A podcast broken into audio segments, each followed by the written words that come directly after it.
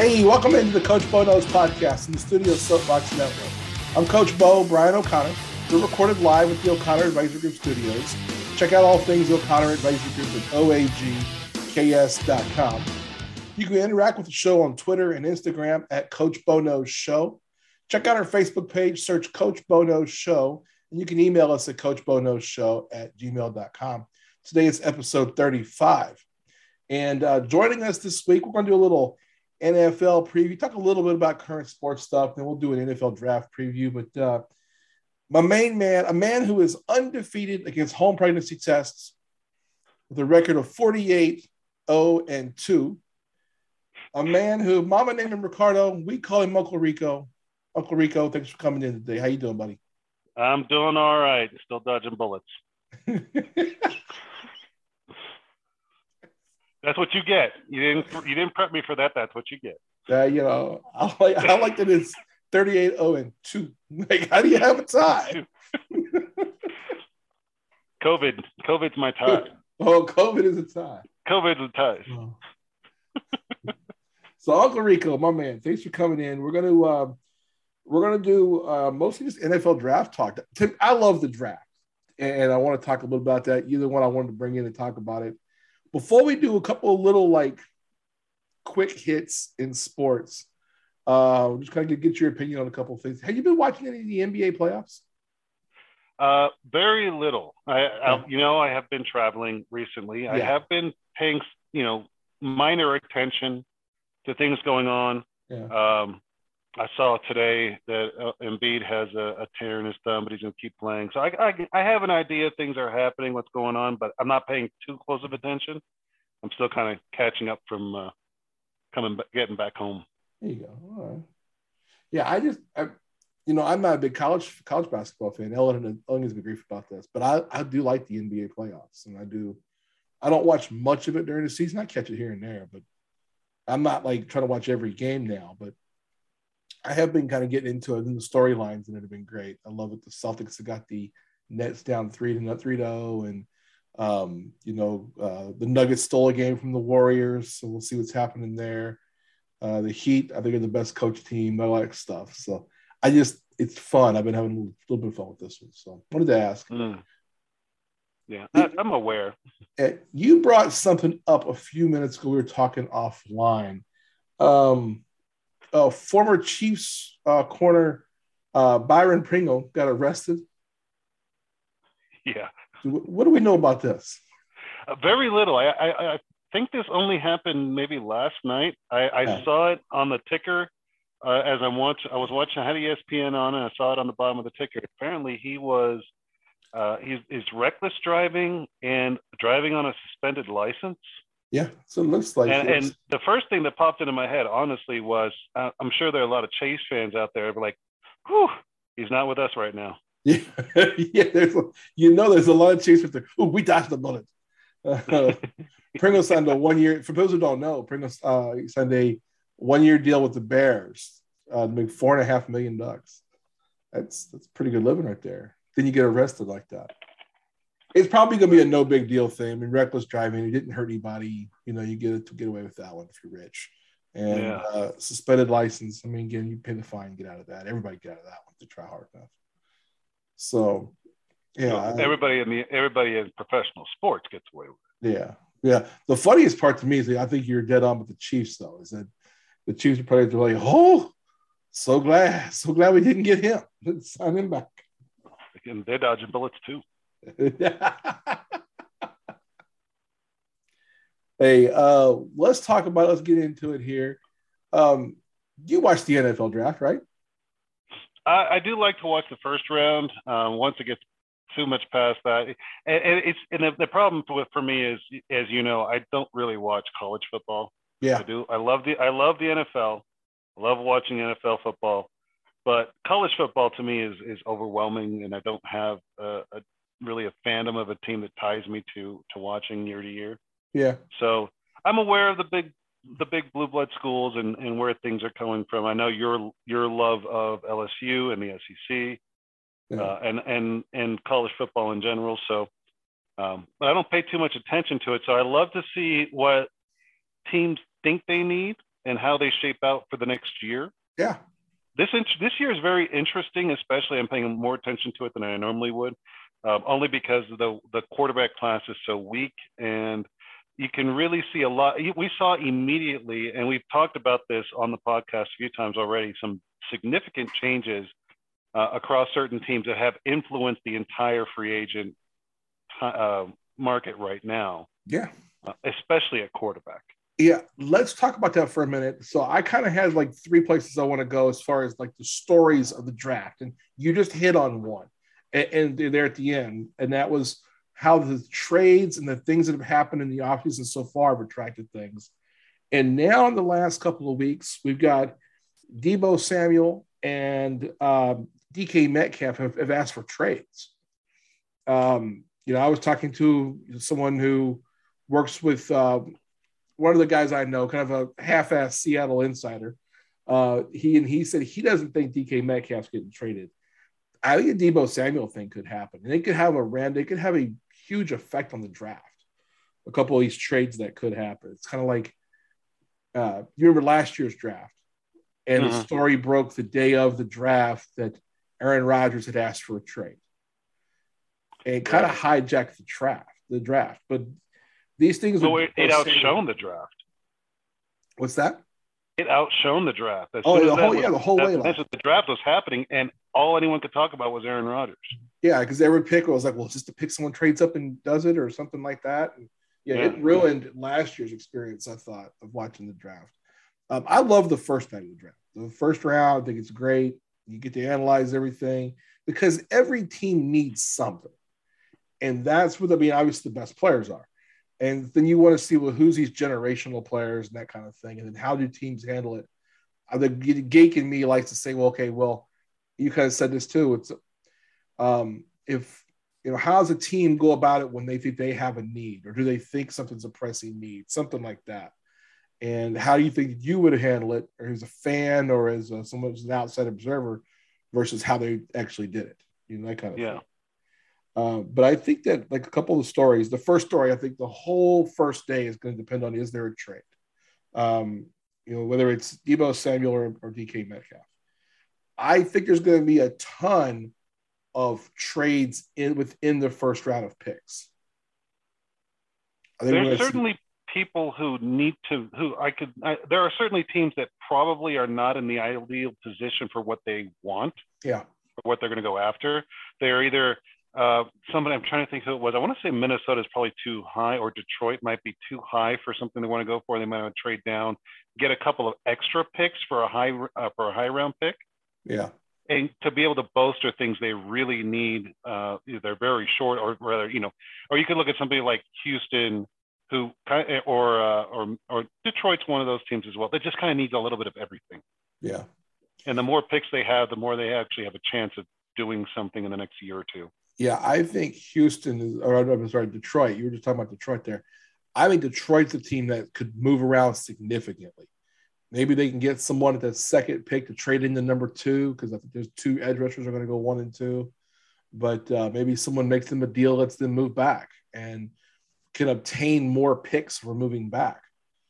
Mm-hmm. The problem is there's just not that one dominant player. There's not a dominant quarterback in this draft, and the quarterbacks are so overvalued in the league that even a decent one goes near the top of the draft now. Um, yeah, but it's and that's going to be that's going to be a lot of there's going to be so much conversation around this the, the the very few worthwhile quarterbacks they have that are mediocre at best at, by everyone's analysis. When they go, who they go to, and what you know what kind of movement happens around that. Yeah. Uh, and how much disagreement most people will have it they shouldn't have taken it here or they should have gone this way that's always a worthwhile conversation yeah. in in round one yeah. So I, I think if you're watching the draft and, and we're thinking about getting some live coverage, if you if you're listening to this pod, you also get the bonus pod, and that was my appearance on last week's uh, the Jones Report with Tyler Jones. Uh, we did a mock draft, a first round mock draft. I think went really well actually. Uh, there was no huge, huge surprises. We just kind of alternated picks. He did the odds, I did the evens. We just kind of went down but we talked about each spot. So I'm not going to analyze each spot in the first round. I mean, I could sit here and do that for the next three hours, and nobody want that. So uh, Keller and I did it over like 30 minutes. That's pretty quick, and just gives you everybody some ideas of what's going to happen. But trades are going to be crazy. I think we're going to have a bunch of them. Um, yeah. I think that the the two receivers are the big part. I think people moving up and moving down. Uh, you know, the Eagles have two picks in the teens. The Saints have two picks in the teens. The Chiefs have 29 and 30. Or was it 29? They have 29 and 30. And I imagine they'll package something and move up. And then what happens if you're someone who maybe wants to reach for one of those quarterbacks if something happens, or if the wide receiver run happens? There'll be lots of trades. So that'll be, we have to be a little bit more patient. Um, so that was the second thing. Sort of the second. We're going to get a little deep into each of those: the quarterbacks, the, the trades, and then um, the big thing I'm seeing this year, and we'll kind of go from here. Have you noticed there is a shitload of good receivers in this draft? There's, there's, yeah, there's quite a few quality receivers that are going to be up for grabs, and I think there's, you know, with again, looking at you can talk about Patrick Mahomes here. You can talk about Josh Allen here. You know, though even teams that have a wide, a, a, true wide receiver one, need to bolster their two, three, and four spots much better. Uh, are going to be looking at this wide receiver class and say, what can we do here? Where can we go with this here? And the teams that don't have a wide receiver one are definitely going to be, you know, trying to get something out of this. Yeah, because there are there are seven. As I last I looked, there were I believe six or seven veteran wide receivers still out there in free agency. Yeah, um, you still have and, a few. But I, I was think... talking about this. Uh, I, I was thinking about this just this last week, and I, and I was like, once once last week had happened, I thought there wasn't going to be hardly any free agency movement until either the draft or right after the draft, because everyone's now looking at the draft this coming week. Yeah, I think the only signing of any note we had this week was um, one of the DBs.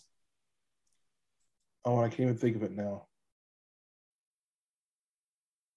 Let me see. Um, I'm not sure. It, it, did not catch my radar while I was out of town. Yeah. Um, Whatever it was. There was a thing about there was a thing about um, Earl Thomas wants to come back. Um, but the big thing I think is is we saw it was Stephon Gilmore. Oh, okay, yeah. Stephon Gilmore signing with with um, the Colts. That was the one I'm just thinking of there, because uh, it leaves that the only the big time corner or the big time defensive back is safety. It's Tyrann Mathieu is still mm-hmm. Right. But um, yeah, I didn't know if you had looked at any of that stuff with the wide receivers. Uh, you you saw how many were going in the first round? You thought, or how many wide receivers? Uh huh. No, no, I was saying free agent. I believe there are seven. Oh, you're talking about the free agents. Okay, free so agent. We have, agent yeah, we have still out there. Better. There's still free agents out there. Absolutely. Let's go over those names. Get those pulled up. Um, it, it's something that you do have a few out there, but when you look at the the draft and the draft piece, you're thinking about, you know, is this long term, and there's so many that are out there that are that are really good um, in this draft, and there's so many prospects. Big, mm-hmm. big ones yeah. that are out there as far as free agency right now. Jarvis Landry is still out there. Will Fuller, T.Y. Hilton, Cole Beasley. Um, you want to include Emmanuel Sanders in that group, you can. Um, let's see. Let me pull up the list here. Yeah, that's really the top names that are out there right now. Yeah. So, but I, I think it'll be interesting because I don't think you know those teams. You might wonder, are teams going to look at if they miss out on a big a big receiver in this draft, or if there's someone like the Chiefs who are sitting back uh, late in that first round, maybe you can not draft somebody, but instead you could um, sign one of those free agents to kind of get you by. But I think this is that year that when you have something that's a need and it's deep in a position, you might as well go ahead and spend the money now. So I yeah, uh, it it, it just it, I'm looking. I was watching it and it just seemed like everything went cold about a week ago. Yeah, half a, yeah, five days ago. Yeah, and that's because of the draft. Yeah, and, and that's the draft. Was, yeah, I was surprised the Stephon Gilmore thing got out. That that was that that was done last week. That that seemed like a guy who was going to be like Mathieu and sign after the draft. So, um, yeah. So good thought. That's a good thought. That I didn't think of it. Didn't think of the of the the free agents that are out there. But in looking at the draft, I was noticing Um, I've seen anywhere from six to eight, depending on what mock draft you look at, receivers going in the first round. Um, oh, I can definitely see that. Yeah. Yeah. I mean, I, I think there'll be six in the top 20. I, I think it's going to be eight overall. And I think the interesting part to me is going to be what order they're drafted in now. Uh, Drake London from USC was supposed to be the was thought to be the number one guy. Uh, he's kind of pulled back in some mocks, and I've seen Garrett Wilson drop go ahead of him in a couple of them. Yeah. Um, and then Jameson Williams got hurt in the national championship game. Won't be playing until probably two thirds of the way into the season, if that. And he might be the best, not just the best receiver, but one of the best players in the draft. And now he's going to fall to, you know, where he would be near the one, two, or three mark overall. He's going to fall into the teens now, I think. It'll be interesting to see if a team picks him in the teens, whether it's the Eagles or the Saints, or if someone trades in there. That's what they, they think the Chiefs want to do. Yeah, I would I would think that at an, on an injury perspective, when you're looking well into the season before they come back, you're gonna you know a team is a team with a need that has an immediate need, especially early on. Yeah, is not going to be able to to wait and just not even to to play them to get them into into to a, practice, get them in yeah, pads. Exactly. Yeah, I think you're spot on. It's one of those things where you say, hey, you know, um, you know, like the Jameson Williams situation you know, if you're Houston, if you're the Jets or the Giants, you maybe not draft him.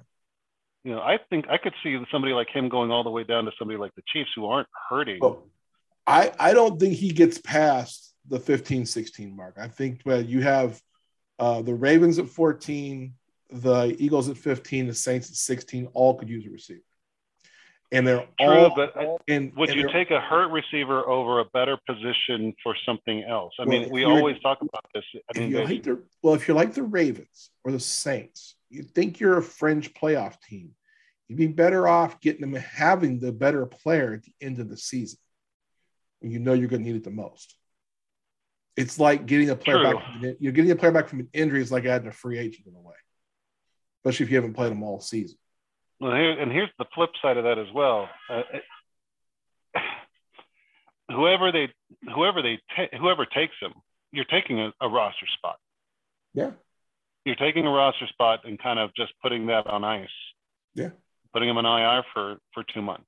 Yeah, and that's another issue. And yeah. so it, you you need to be you need to be already prepared, not scrambling as part of the draft or after the draft. Yeah. You need somebody who's the, ready to take that spot now. I think the way we're saying that is like a, a team do got to be a really good team and be deep enough they don't have to worry about it, or they got to be a really bad team. Or and, yeah, um, or a really bad team that's yeah, you know, and who's saying, "Hey, and, this is the project we know is a 2023 project." Like like the Jags or the, team, the Lions or the Texans. Yeah yeah, that could be a team that this year, like as we're talking about quarterbacks, isn't going to get a, another quarterback or isn't going to get a quality quarterback, and then maybe looking at next year's draft class yeah. to take that quarterback. And say, well, what if we have this wide receiver right now who's this good, yeah. and we could pair with a rookie quarterback next year and give ourselves a chance, and knowing that this year. Yeah. You know, they're not going to be much. And we already know teams like, you know, we already said Houston, Detroit. We're also looking at teams like Carolina, yeah. who are still sticking with Sam Darnold. Yeah, Carolina's got to figure out something because it's, it's, Sam Darnold, and I don't know if they like anybody in this because we're going to know because if they pick somebody at six, if that's Malik Willis or Kenny Pickett, I mean, I could see that. Uh, I could let's see it, but let's get into the quarterback thing. So, um, with these quarterbacks, I mean, this is what everybody's going to talk about. I mean, I can sit here and tell you I think there's going to be eight wide receivers. I can describe each of them, but look for Jameson Williams, look for Drake London. They're the best too. But uh, Drake London's the one who could start for anybody today, and yeah. Jameson Williams is the one who's the best prospect in the group, and he'll be. We'll be talking about him again later when I get to my top five in this whole draft. Uh, but the QBs are interesting. Like you were just talking about with Carolina. Does Carolina get a quarterback? You know, are they going to be okay with Sam Darnold? Does the coaching staff think hey, we got to either win or give them a good excuse why not to fire us at the end of this year. Um, Matt Rhule's got a long contract, but I think they've been itching to get out of it a little bit. So, with the options gotta, they have, yeah, I don't see them drafting. I just don't see it because the guys that are going to be there, that you know, basically those two guys, are not any better. No, really, you're not improving your quarterback position by bringing either of them in as rookies. Yeah. Than what you have. If I'm the Carolina, I'd be looking at other positions to fill, other you know, other places to bolster, and quite frankly, I would I would start with their defense yeah. that could definitely give them upside in the next two three years. Yeah, and there is there are some game changing people up here. If you're Carolina, you're sitting at six. You've got a good chance. If you wanted to move up, you could. Um, yeah. If you maybe wanted a good place to, to, move down and get if you wanted to move for it. If you want to move down, as they say in the in the in the trading options world, you're going to get a little premium on your your gift there. Yeah. Uh, you know, so I, I like that idea too. So I I don't know. The, the quarterbacks to me, though, I, I look at this class and I go, wow, this is a shitty class. There were four quarterbacks taken in the first round last year. I think it was. Yeah. Um, and we've even got to where third round quarterback Davis Mills is the starting quarterback of the Texans. I think he was the sixth quarterback taken last year. Um, I think it was three in the first round and six overall in those yeah. first three first three rounds. That sounds. Um, but anyway, I would take Davis Mills over every single quarterback in this draft right now. And they're and they're the kind of says it all. I mean, yeah, these guys. Not that I would just take from the outside looking in. Yeah. From the outside looking in, these guys should both be holding clipboards this coming year. Yeah, it's they not shouldn't me, be playing. This is not me saying I love Davis Mills. I'm saying that every quarterback in last year's draft was better up to that point, to the sixth one, was better than any of them this year. And yeah. I still think two of them are going in the first round. Yeah. I think they're both going to go in the first round. I think they're both going to go in the top half of the first round. Yeah. So it's going to come down to a couple teams here. are going to think about this, and we're going to get to that in a second. But uh, we got Malik Willis, who's the quarterback from Liberty. I don't know if you've seen. Have you seen Malik Willis play yet? Uh, I've not seen him play. I've just I've seen the kind of the report card on him. Uh, so I've seen a couple of different like comparisons. They always compare players to current players. Um, Malik Willis, I've seen projections of he's projected to be Jalen Hurts. Um, I saw one site one site that said, and then heard the interview with the person and almost just like threw up my arms trying to compare Malik Willis to Steve McNair. A little bit of an old school reference. And I think that was because yeah. of a small school thing. I think it was, you know, they were young, black, athletic, small school. Um, you know, McNair went to Alcorn State and Malik Willis is at Liberty, at least Liberty's Division One. Um, yeah. You know, Steve McNair played one double A. And, and it was great after he sat for two years in the NFL, which was the perfect thing to do. But you can't spend a first round pick doing that nowadays. And no, these quarterbacks, if you're a first round guy, the first round, yeah, yeah, if you're taking them in the first round, you intend for them to do something now. Yes, because if they don't, then they don't have the respect of their players, and you turn over a team so fast. Quarterback's got to be the guy. And, yeah, and that's where I don't, I just don't see yeah. these guys being impactful at all this year. Yeah. So Malik Willis first is like the number one guy. I got a couple things here I like about him. He's athletic which is great. That helps in certain parts of the league and how certain offenses are run. If you look at things like the, he'd be a great fit for what the 49ers are doing. Or they have Trey Lance now, or uh, they have, he's a great, he would be, I think, the best fit for the Panthers and what they're wanting to do offensively. Um, he's, I don't say he has a big arm. I, we saw some throws at this, at the pro day, but the pro day is, you it didn't, there's no defenders, there's no DBs on the, on the wide receivers so you really don't have a frame of reference on deep throws, especially on was it a good route or was it a great throw? Um, yeah. So we don't really know if he's got a strong arm. He doesn't have a strong arm like any of the big time quarterbacks that are out there now. Um, he's got a strong arm for this class. He has the best arm in the class. But in this class, yeah, I got him as like a third is a is a third round grade, and, and I, I dropped him down. And the reason being is I don't think you can draft any of these quarterbacks in the first round. Uh, I've only got one that I think could go in the second round. And it's not one of those two. And then there's two or three. Malik Willis is kind of the fourth best quarterback in the draft for me. Um, I think he could be fine if he's somewhere where he can sit for a year. I think it, for Malik Willis, it'd be better for him to go to Pittsburgh than it would be to go to Carolina. So Honestly, there's you know when you look at Pittsburgh, I put him in the same boat as as basically you know the Jets and Carolina and those guys because well, they have Marcus Mariota right right now. That's their starting. No, Marcus Mariota's in Atlanta now. He's in Atlanta. Who was? That's how that's how inconsequential their current quarterback is. Oh, the Steelers are running with. Uh, well, they had to Deshaun. They only had Dwayne Haskins, but uh, Steelers are going to have. Um, I can I think of a quarterback young man's name? He's been there. Been there for a couple years now.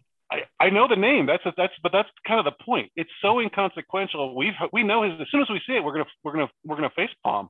Like, oh yeah, that's who it is. Yeah. But he's that's kind of the point. He's not. To me, this is going to be uh, the Mason first, Rudolph. This is very likely. Mason Rudolph. Yeah. Thank you. And they did sign. Mitchell Trubisky to a two-year deal. So and Trubisky. That as was I look at as I look at ESPN.com, their depth chart has Trubisky as the number one guy, and Mason yeah, and, and between that, I would still put. I would agree. I would put Trubisky first.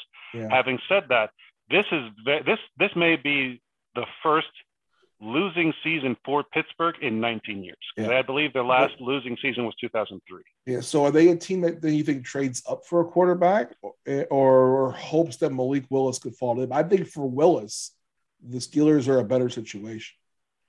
Um, I, I like think, the Steelers for that, but I don't see him falling, and I don't, and I would not encourage them to move up for him. Okay. He's not worth moving up for. Okay. So um, but I'm looking at all the teams here, and it's kind of you know very much the same situation. Well, yeah, what you have is already huge, equal or better. It's a great example because you look at like you got the Giants sitting there at five and seven, and they could use one of those picks and take a Malik Willis or a Kenny Pickett. Um, I don't think they will. I mean, they got other means they can do. They're still they seem like they like Daniel Jones. Um, the the Seahawks need a quarterback. and mean, they signed Geno Smith to a two-year deal, but that's a one year, and let's see. Um, Washington needs a quarterback at eleven. I made a list. Let me get it here. I don't um, think Ron Rivera will go after it. I do. You know, Seattle may be the most likely spot. Yeah. So here are the teams that I had like looking at quarterbacks. I had Seattle, New Orleans. I mean, New Orleans is going to look at a quarterback eventually. Uh, Atlanta, they got Mariota on a one-year deal. I think it's one yeah. or two deal. Carolina, we talked about. Houston, we talked about. Pittsburgh, we talked about. And then, like, I have question marks here. Washington, both the New York teams. Uh, the Jets are going to be with who they're with right now, but the Giants, I think, are the bigger one that could happen. And then I could see a late first round or early or sometime in the second round. I could see Tampa take a quarterback, someone to put on the bench behind uh, Brady. But they've they also have something they like. So I don't know that yeah. I had as a question mark kind of thing. That that Tampa, if it falls to Tampa, yes, but again, they're well, they're looking again to poise for a run. Yeah, I think Tampa would agreed. be better served like by drafting someone valuable, especially on defense. I just think of this offensive thing. I think, man, these quarterbacks are not great. You look at Malik Willis. I think it's a good fit for the Steelers, but I, mean, I wouldn't want to spend a first round pick on him. But you're going to have to. They might have to move up to do it. Um, yeah. Kenny Pickett is sort of the second guy that people are talking about. And Kenny Pickett's quarterback from Pitt. Um, different kind of a more of an upright guy, has run a little bit of read option stuff in college, but he's really sort of your classic drop back passer. Um, right. Kenny Pickett's kind of comp, his comp skill wise, because of his size as well as Drew is Drew Brees. He's probably a little bit bigger than Drew Brees, but um, it's not going to be you know, that's sort of like the absolute best case scenario is Drew Brees. That's pretty good, but uh, he's really being compared to him more physically than anything else, just because their size, they're similar size. Pickett's a little bit bigger, but a big thing's being made of he has a he had a small hand. And they measured his hand. At the oh God, yeah, that's right. You know, and that's bullshit. it's funny because it's bullshit. Because remember who they complained about two years ago had too small a hand? I don't remember who. Burrow. Oh yeah, yeah. That's oh your boy. Yes, your yeah. boy. They said Burrow's hand was too small. Your boy and, who needs more line help. They're going to get more. Oh, they're definitely they, taking. They, they need a they need a true center is what they he needs. He needs a true. I I the linemen are deep in this draft too. There's going to be like four, five big names, first rounders in this. Oh yeah, I could see. I could see. Well, and, and that's kind of where I'm looking at this entire draft. Is I see more teams needing to bolster both their offensive and defensive lines, their edge rushers, you know, up front. Yeah to give to give them a you know get them over the hump. You see teams that are right there, but you know they get sacked just a little bit too much, or they're not putting enough pressure on a quarterback to really yeah. make the change and make the difference there. There's a lot of those teams that you know if you draft draft correctly here, it changes the landscape of what they were last year and what they're yeah. going to be this year. Yeah. Well, yeah, we're gonna talk. We're gonna get to the the, the line here in just a second because I, I want to jump into that. I want to finish these quarterback thing up real quick.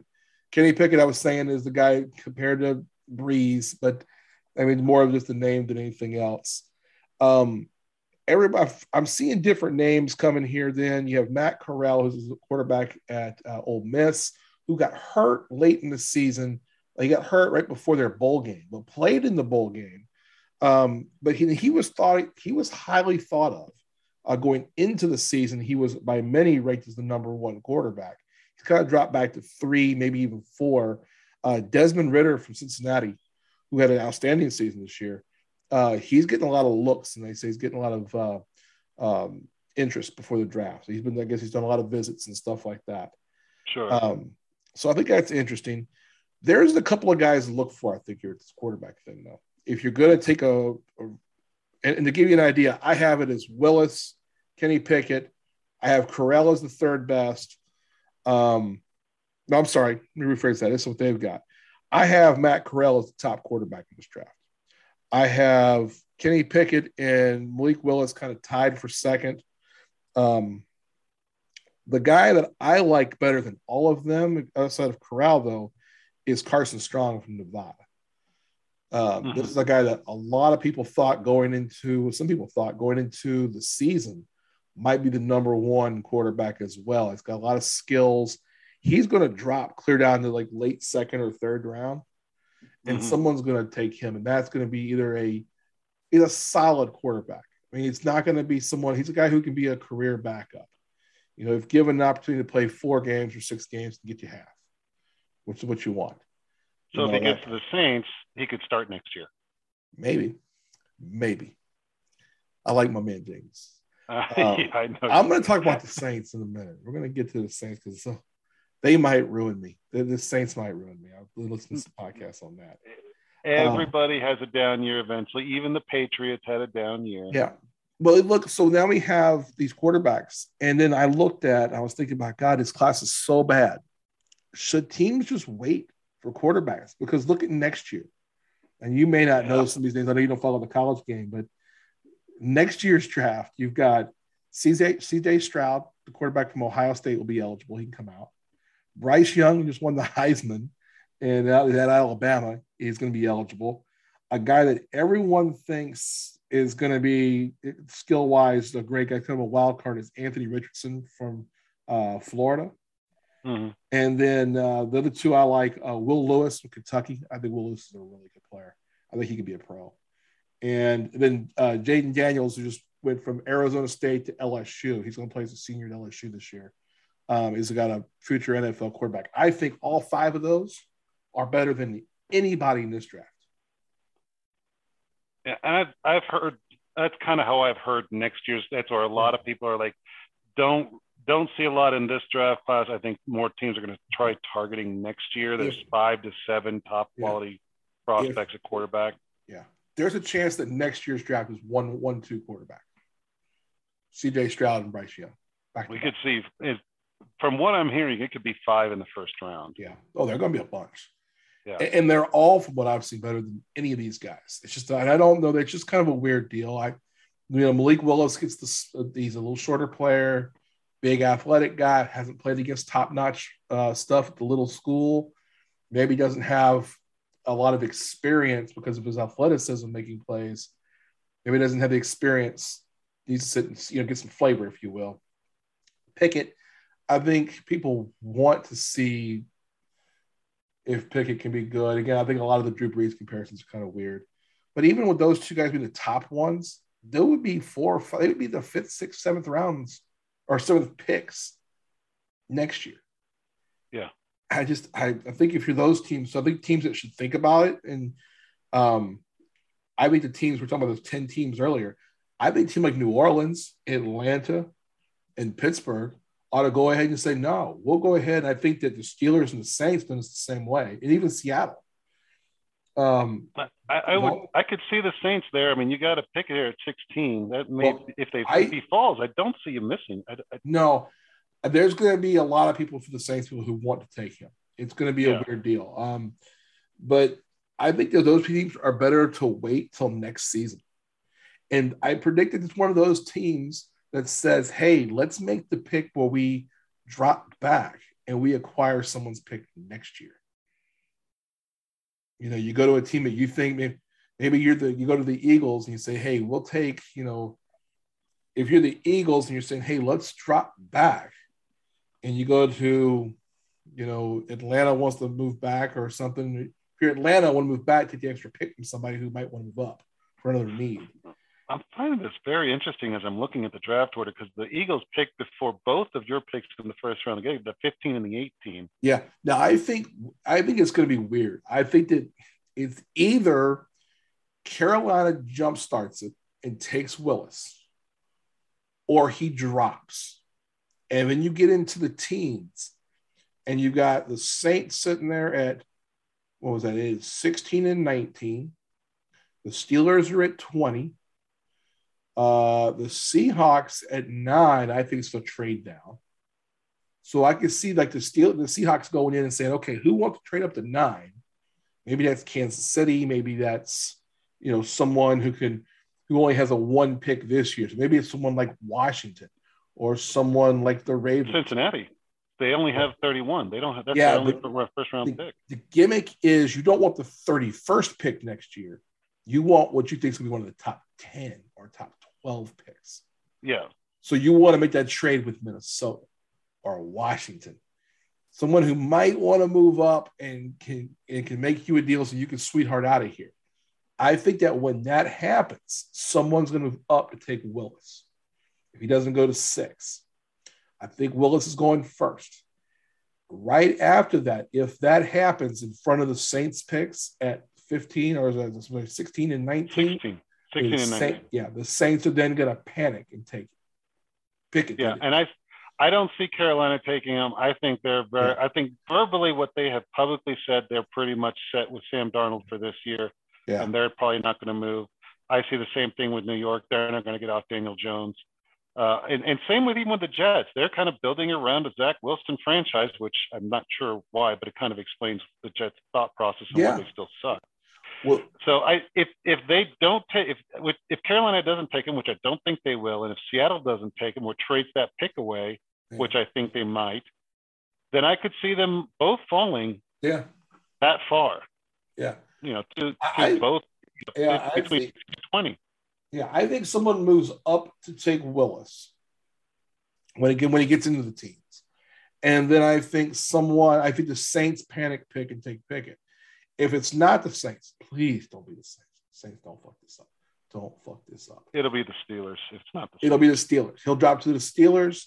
If he drops past that, Kenny Pickett drops past the Steelers, um, I could see a team then come in with a second round pick and say, okay, let me try to trade in. You know, maybe. No, I actually, if I'm seeing that, I I see him falling out of the first round entirely. Well, I don't think it, either of them fall out. Someone's going I Detroit takes a quarterback at 32 if one of those two is still available. Because Maybe. the difference being is well, the Maybe. difference being is that if you take a quarterback, a first round pick, they have to have a five year contract. A second round mm-hmm. pick is a four year contract. And that wouldn't matter for most positions. But where do you have to spend the most of your money? It's on quarterbacks. quarterbacks. So you'd rather keep a, a player for five years if you're Detroit, if you're trying to trade in and take a chance on somebody. It also would cost you a whole lot. So if you're Detroit, you're thinking, okay, we don't really like our guy. We can get away with bringing somebody in. If this guy doesn't work, it's the 31st pick. We don't have the 32nd pick. we don't have to worry about it. We're not going to get crucified for spending the top 10 pick on a quarterback. But you could see a team trade in here to trade in to say Detroit doesn't want to take it or some makes a trade moves up or whatever happens. You could see a team come in and say, hey, we like Matt Corral or we like mm-hmm. Carson Strong or they like Desmond Ridder. And they say, let's trade in the 32, won't cost us a whole lot. And let's go ahead and grab one of those quarterbacks. We'll sit them anyway for a year and we'll see.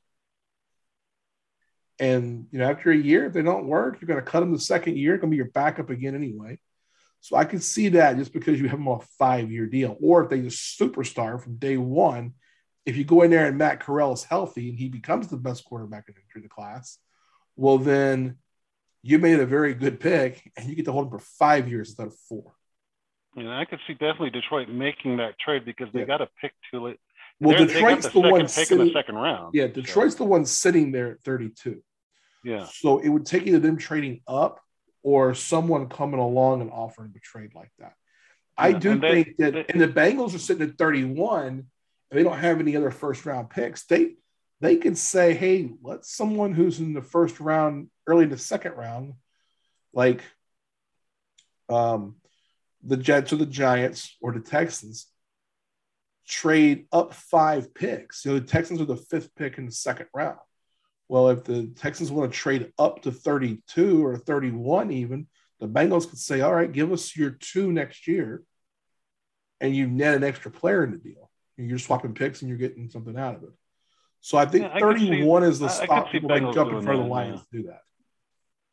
Yeah, I could see I could see the Bengals doing that. They yeah. had they would of course have eh, they would I think they'd want to get something for it because their next pick is until 63. That's second. Yeah, they're getting to, 31 in the second. It would round. have to be a, much. Yeah, it had to be a pick swap. So you're doing, you know, 31 down to 36, and you're adding a second round pick next year. Right. So you're getting two for one, and that's that's how that. That's how teams that are good teams keep moving forward. You always see how New England's managed to get themselves into a top 12 pick somehow. Now this year is because they yeah. earned it. Um, yeah. Uh, they're actually at 21, but uh, but they earned yeah, it a couple years ago. They were up a little higher. Um, but you can see that's how those teams continue to get their rosters built. Like this year, who is it to sit in the top 10? It's like, oh my gosh. Um, well, the Giants have an extra pick. Seattle, if you don't have, if you still had Russell Wilson, could be sitting there at nine going, okay, how do we make our team better? Who is yeah. the stud that we can take that nobody else can take right now? Because it's not a need. That's how you stack a team in the long run. Yeah, I mean, there's four or five teams that have got two picks in there, and it's like, okay, well, one of them you earned, the other one you made a bad trade or a good trade or whatever you did. It was like in the Jets' case, it's been trading down, trading down each year. But yeah, um, these quarterbacks are so bad. The wide receivers aren't bad though. They're real fucking no. good. And I think eight of them are going in the first round. I think that the first one off the board is going to be Drake London from USC. I don't think he escapes the top 10. And then the the one to me, it's going to be the kind of the this is how the draft is going to go. We're going to know shit's weird quick. If in the first 10, 12 picks, someone trades way up, like Kansas City or like Buffalo or something like that, and someone takes Jameson Williams from Alabama. And I like I like the idea of either the Chiefs or Buffalo doing that. I think that both of those teams are strong enough that they can bank on him at the end of the year and keep him around in a veteran, not even so much a veteran, but kind of a semi, you know, quasi veteran crew where he could yeah. learn from them and be productive next year. Yeah, yeah, the team that would be adding a player like Jameson Williams, you know, two thirds of the way in the season, week 10 or week 12 is what kind of looking at right now. Mm-hmm. You're able to add that. It's like adding a free agent to your team in a way. And, well, and the and the best part about it is, and we know, and we see this every year. Rookies are not used to the 16, 17 week schedule and no. 18 week schedule, and they you see them start to fall off in the second half of the year. He would be coming on in the second half of the year especially at a playoff run, he would be almost perfect getting into the system, getting into the rhythm, and being able to contribute at a time when a playoff run team needs, you know, that kind of spark, yeah. that that young energy in the locker room and on the field. Yeah, I agree. That would be a really attractive pick. Yeah. I think Jameson Williams is the best receiver in this, this draft. I think someone's gonna he's the kind of the wild card of the whole draft to me, the whole first day. Because if he goes, I mean, he's gonna go first day. He's gonna go in the top 20. but sure. yeah. if he goes 10 or 12, it will be, I mean, I can see the Jets saying, you know what? We're not very good. This guy could be game changing. Bring him in, partner him up with his others because they also have his partner from last year. Um, my, my brain is mush right now. Um, it's the Jets. They're forgettable. It's not your fault. There we go. I'd have to look it up too. They have Corey Davis. Um, yeah. Why am I not seeing who I want to see on here? But yeah, I mean, it's a receiver. I mean, I, I could see the Jets saying, okay, let's take you know some line help at our first pick and second pick. Let's take Jameson Williams. Yeah, he's not going to play day one, but we got it. And yeah, um, the other one that, yeah, the Jets have. Yeah, I got it pulled up. Um, you know, the other one's Atlanta. You know, Atlanta could say, "Hey, we kind of like this Marcus Mariota thing," and, and, I think it's a good pick for them. I hate Atlanta, but Marcus Mariota was a good pickup. Um, they like that Marcus Mariota well, thing. That let's, be, let's say that's that, that's a good pickup of available. Yeah, I well, here's why I think it's a good pickup. He has he doesn't have a lot of tread on the tires. He was in a bad organization for a couple of years in his, in his young years. Now he's older and his skill set, as athletic as he is, is better used now in the league than it was when he was first a rookie a few years ago. He's well, a guy I, who can become always a starter. been a coaching problem. Yeah, he could all he can become a starter. I mean, he's going to be the starter for Atlanta, but he could play himself into a contract. This is this for Mariota is one of those situations where he's basically getting himself a second chance. Yeah, absolutely. And and, and it's rare that you see quarterbacks get this second chance yeah. when they've had one already and it didn't yeah. work out, or even if it's a bad system. Yeah, he got it ends up following them. Yeah, he got run everywhere out of they go. He got run out of town in Nashville. It goes to with the Titans, and I know he's been a backup yeah. with the Raiders last couple of years. You know, but I think that it's. Yeah, I think it's a situation that could be good for Marcus Mariota, uh, but I think that's a team who could then trade up for a Jameson Williams. I think that he's pretty incredible. Um, the other ones, as far as receivers, I like Drake London. I like Jameson. I like Jameson is the best one, but the best ready right now, I think, is Drake London. Um, there's been some talk on uh, Treylon Burks dropping a little bit. I think Treylon Burks is really good too. Um, but there's been some stuff off the field on him that people are thinking it might be a little troublesome. Uh, and you have the two Ohio State guys. You've got, um, where am I at here? Chris uh, Olave. Uh, Olave and Wilson who will both be in the first round. Um, the other interesting thing on the first rounders to me is that I could totally see this happening. I could see a um, the Chiefs taking one, staying put, and taking one at 31, and that being the eighth one. And there's two names I'd mentioned there: either Christian Walker from North Dakota State or Skyy Moore from Western Western Michigan. That uh-huh. would give us, yeah, eight. Yeah. yeah, ESPN has them seven and eight.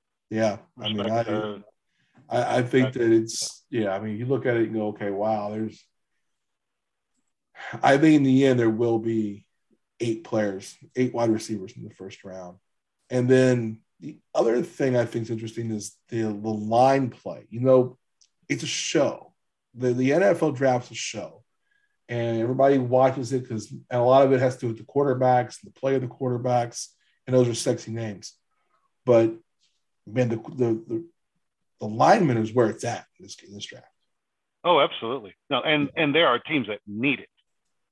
Yeah. Need it. Not not that would be good to have or would help them do this. No, no, no. There are, and we've seen this, and and we saw this in the Super Bowl. Even you know we talked about this with with Joe Burrow and how the line was. You know he got sacked seventy one times. Yeah. Over the from beginning to end. Yeah the line here on both the offense and the defensive side, your edge rushers, your D tackles, and all of your front five are have been are, are in this class really good, and there are teams that really need them. Yeah. Yeah. I mean, if you look, I mean, if you just went, I mean, offensive line, uh, offensive line and defense, you talk about the edge rushers. I mean, edge rushers, you got Travon Walker, um, uh, Jordan Davis. Uh, we've got both the um, on the edge rushers. Let me go Oh, uh, one and two. Hutchinson. Got yeah, Aidan Hutchinson and Kayvon Thibodeaux. I have Kayvon Thibodeaux, best player in the draft, by the way. And uh, I even like Jermaine Johnson from Florida. Yeah, these D, these D linemen are going to be way up. We're going to see a bunch. Uh, one of the rankings I saw had six edge rushers in the top 30. I mean, I could, I totally could see that. I could totally see that. Absolutely. And then on the flip side, the offensive tackles are going to dominate the top 10 after the first three picks. It's going to be three edge rushers, and then it's going to be a shitload of tackles for a little while. And I mean, one of the rankings I've been looking at has three or four of the top 10 prospects in this draft are tackles. Yeah. And then yeah. the guy I like, they got like ranked at like 35th overall. He's the seventh tackle. I think he's not getting past the Saints at 2019. That's Trevor Penning from Northern Iowa. I've got him. I've got him looking at it. They got him listed at four, ranked around 25 overall. Uh-huh. Yeah, and it, I mean, this is going to be, and it's some net. Uh, watch Trevor Penning from Northern Iowa. If you get a chance, go look at some of his uh, videos. The dude is uh-huh. just straight and nasty he does get penalized a lot. Like he got like like I don't mean penalized as in holding 15 yards. I mean I mean like personal foul, you know, as, a, as an offensive line. Oh yeah, that's that's yeah. all fine and good until he gets into the NFL, and and those foul those personal fouls become fines. Yeah, those somewhere he'll, he'll clean that up. But you can get that clean. But you know what? You, I rather take the mentality of the player. It's someone who's gonna take any bullshit. It was an offensive tackle than the opposite. You know, I can live with that. I can live with talent and a dude who's got a little bit of a of a head of a head cases. I can calm him down as a pro as he gets older. Mm-hmm. I can't get rid of that mentality. I can't teach that mentality to anybody. So, and the, the tackle that I love, the offensive tackle I love is Evan Neal. Okay, Evan Alabama. Neal, Alabama, yeah. I mean, the he's he's the real deal. He's a left tackle. He ain't getting out of the top five, maybe seven. I mean, he's phenomenal. Yeah, if you want to nerd out, you can you can Google up uh, uh, Evan Neal stats or Evan Neal um, highlights. As a man who was a former lineman, you'd appreciate it. I probably would. And honestly, I'm looking at I'm looking at the top five, and any of them could take them he could go. I mean, he's not going to. He might. He's not going to go one, but he could. I mean, any yeah. one of those teams. You're looking at Jacksonville, Detroit, mm-hmm. Houston, Jets, Giants. Yeah. Any of them. Yeah. And all of them need line help. Yeah, I think it's gonna be. I think for people who are just like you know, like um, your average, you know, not a nerd like me or someone who's into it like you are in football. If you're average, everyday casual football fan, they're not going to like watching this draft. No, it's not sexy when you see defensive tackles, edge rushers, yeah. centers, tackles, guards all go, you know, back yeah. to back to back, especially in the front, first round. Yeah. But if you understand the importance of these positions and their impact on the game, especially when you're talking about sacks, when you're talking yeah. about you know pressure, when you're talking about being able to pass block or open up holes for your runners, and you know looking at even for a guy like a Lamar Jackson needs a line to make holes for they because they they they run for him designed. He's not scrambling yeah. to escape. Those are designed runs for his position. Yeah. You've got to have linemen to make those things happen. Yeah. These positions are critically important, but they're not sexy. No, and so the, I think that we're going to see the uh, after the first like half an hour, the ranking, the ratings are going to go down the draft massively. It's because I mean, one, people get tired to Thursday night, but two, when they start seeing DN, D and like DN highlights can be good because they're sacks, but when they start showing video of Trevor Penning or um, Ikem uh, Ekwonu, yeah. people are be like, I don't understand what I'm watching. I'm just watching the big guy who has like shuffling and keeping the guy from not getting the quarterback. Yeah. Yeah, they don't understand the but position, especially if you've never played the game. And if you have played yeah. the game, then you've seen enough film, you know what these techniques look like. Yeah. But if you've never played and you've never reviewed film before, even at a at a low level, like a high yeah. school level, like you know, like we did, yeah. um, you understand that you know what you're looking at and what you're trying to what they're trying to accomplish when you yeah. see these highlights in in in the first round, second round, so on. Yeah. But your average fan, your your fair weather fan, or your non non previous athlete fan, it's not really going to understand. They're going to see it like, okay, but I don't yeah. really know everything I'm looking at. You know, I'm yeah, looking at the hands, the footwork, you know, body position, those kind of things. It's not going to be a fun draft to watch, but it'll be for nerds. It'll be interesting. Um, yeah, yeah it's going to show us a lot. It'll tell us a lot about where teams think they are and where teams think they're going. I, I, I will have different opinions about different teams right after the draft, and it won't be just based upon the player they chose, but just as much of how they handled themselves especially in the top two rounds. You see who, who teams think they are. Yeah. So you start and, to see if they start stacking stuff for the future. If they go how they draft players in the second, third, and fourth round, who are players you're expecting to get something out of, and what positions do they play? What does it say about your current roster? What does it say about a guy's contract? You know, a year from now. So. Yes, yes, and, and and you know the interesting an interesting note on that as I'm looking at the first round, you know, and you're we're talking about linemen, and, and your boy uh, Whitworth popped in my head with his retirement, and the Rams do not have a first round pick this year. No. So, what does their draft look like? What does that say about where they are as a you know the current Super Bowl champion, yeah. and what they think they need for this next year? Yeah, that's they're going to have to. They're not going to draft it. They're going to sign it. In their case, they don't have first or second round picks. Yeah. Uh, let me double check second round here. I know they're not. They traded because one went in the Beckham deal. One went in the Brandin still free agent. Um, yeah, he, they don't have a second round pick either. Not currently. Yeah. It's always changed draft day. But they do not have a second round pick either. Yeah, they don't pick until the third round and pick 104. Yeah, you're defending Super Bowl champs. Yeah. They're at the end. Yeah. Second to yeah. last of the third round. Last. Wow. Last the first round, the third of the third round. That's looking finally pick. But then they've already traded one and two for next year's draft too. Yep. They sold their souls this year, and there's going to be teams that do that. It, it again, that's just, that's just an example of it. It tells you so much by who and how they pick, and yeah. uh, how they pick this is important. Um, I want to hit something up. I usually have like um, someone did ask me about like the uh, there was like running backs. A friend of mine was like, "Hey, how many like are there any good running backs in this thing?" Because you know running backs now get underdrafted because they're the most replaceable position in the NFL. Um, I do think one might sneak into the first round. I think he's likely a second day, early second round, and that's uh, Breece Hall, who's from Iowa State. Yep. And then um, Kenneth Walker the third from Michigan State is one to take an eye out as well. Yeah, they're one and those are one and two in and opposite for what I'll give said, you. Yeah. I'll give you. I talked about a couple of these guys, right? I gotta have my eyes like the five guys that like kind of people to watch. Um, I like Breece Hall. I think Breece Hall could be or an NFL running back. But he could be a starter somewhere. Um, as far as quarterbacks, I like Carson Strong. I think that he's someone that's going to get picked late, probably the third round, maybe even the fourth, and someone's going to get a player there. Um, Trevor Penning's that guy from uh, Northern Iowa tackle. I think I think he's every bit as good as every tackle in the draft except for Evan Neal. And I think he'll end up on a good team in the first round. That's one of the stories to look at. One of the other guys I like, this dude, and people don't know about this dude, but if you've seen him play, you'll know that this guy's this guy's ideal. I think he's like a Deebo Samuel kind of guy. Not quite as athletic. I mean, Deebo is a really great athlete, but watch out for Wan'Dale Robinson from Kentucky.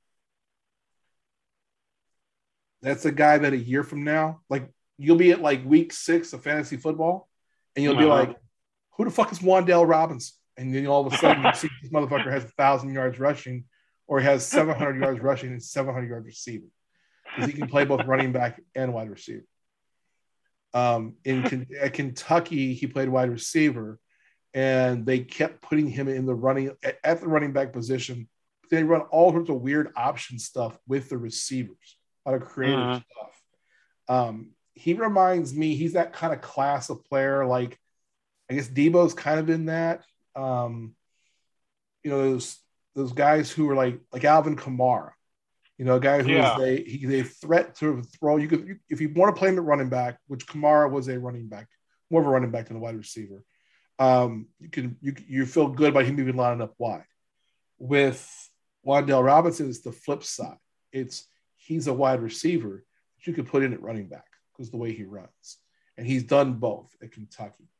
Um, I I find it funny because a lot of those hybrid guys like Christian McCaffrey and like Kamara and this stuff. Could you imagine some of the running backs from like when we were young, guys like Roger Craig and Eric Metcalf? They would have yeah. dominated today.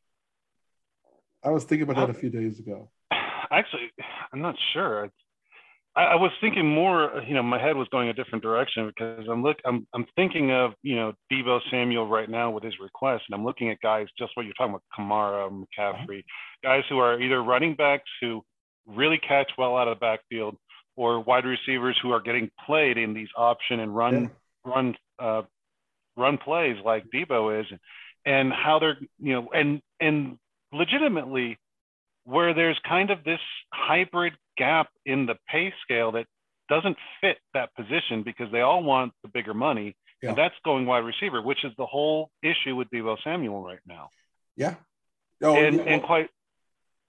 Go ahead. Yeah, go ahead. No, you go ahead. You were saying quite. No, I was just. I'm just thinking to myself when you have the talent that can that is worth the money for the higher paid position and has the flexibility. There is a situation here where this this hybrid player doesn't have this really nice set um, salary zone where you see, you know, quarterbacks are start, you know, your premium quarterbacks are now in the four, you know, you know, the 40, 400 mil range, you know, 40 a year, 30, 40 a year. You're looking at Aaron this year going 50 a year, that kind of thing. Yeah. You don't see that same thing when you're looking at that that player that can be both running back and wide receiver.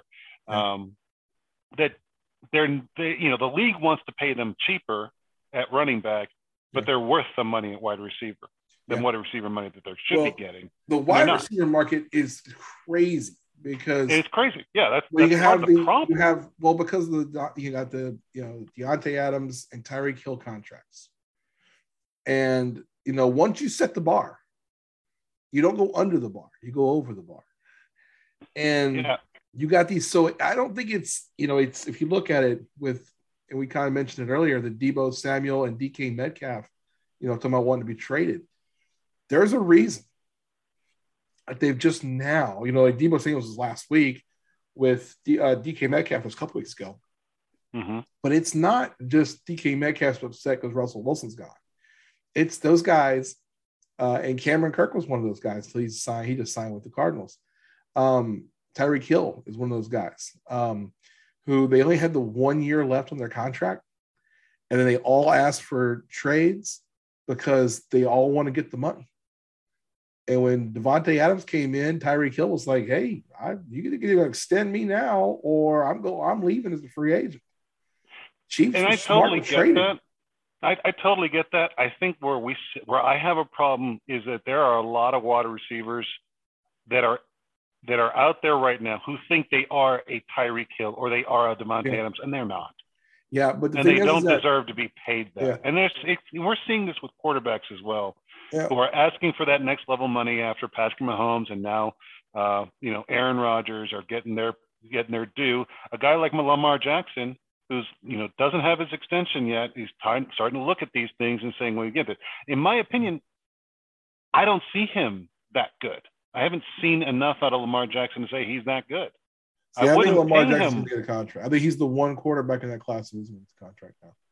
He uh, needs a new contract. He needs a, he needs an extension, yeah. but I don't believe in what he's shown so far. He's Patrick Mahomes money ready. Yet. Yeah, well, the thing and is I wouldn't now pay him that, such. Yeah, well, the thing is now, like the receiver piece of it, as we're talking about, is yeah, getting back to receiver. You got a, you've got the um, someone's at the bar. I mean, Davante Adams blew the thing up, and then Tyreek Hill blew it up some more too, and then now you got these guys who have one year left in their contracts. And they go, okay, I'm in a point where I can use leverage and figure this shit out.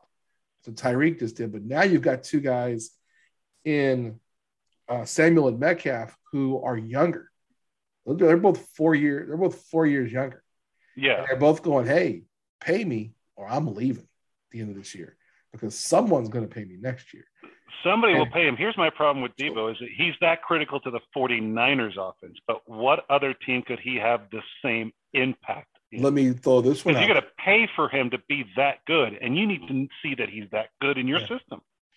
Well, I think there's places. Or you end up with a, or you end up like uh, you know in a Carson Wentz situation right now. Yeah, I think you're going to see the uh, someone's going to pay those guys. I mean, I just just teams sure, need those yeah. guys. I mean, Somebody Tennessee is one of those places. Now they got AJ Brown doing trying to do the same thing. That's kind of gone under the uh, radar too.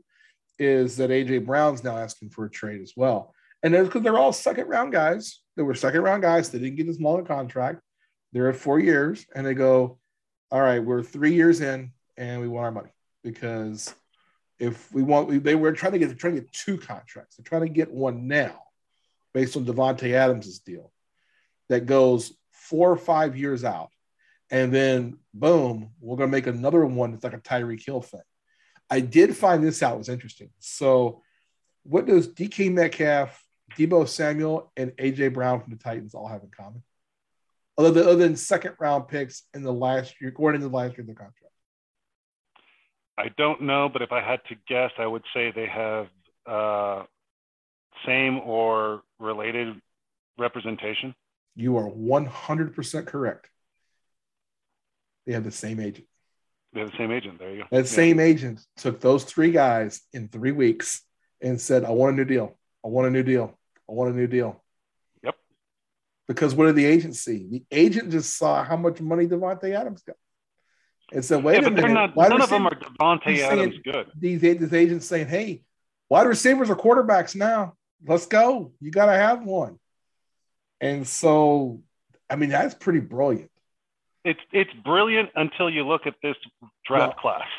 well, that's the thing is, it's why you have to make the, make the deal now because if you can make a trade now, anyone that trades for one of those players is going to automatically have an extension with them. And, and, and it makes sense if you had done this a month ago. Yeah, and not held out on this Aaron. You know, and we talked about that. Aaron Rodgers was holding up a line of dominoes, and the dominoes fell yeah. after he went.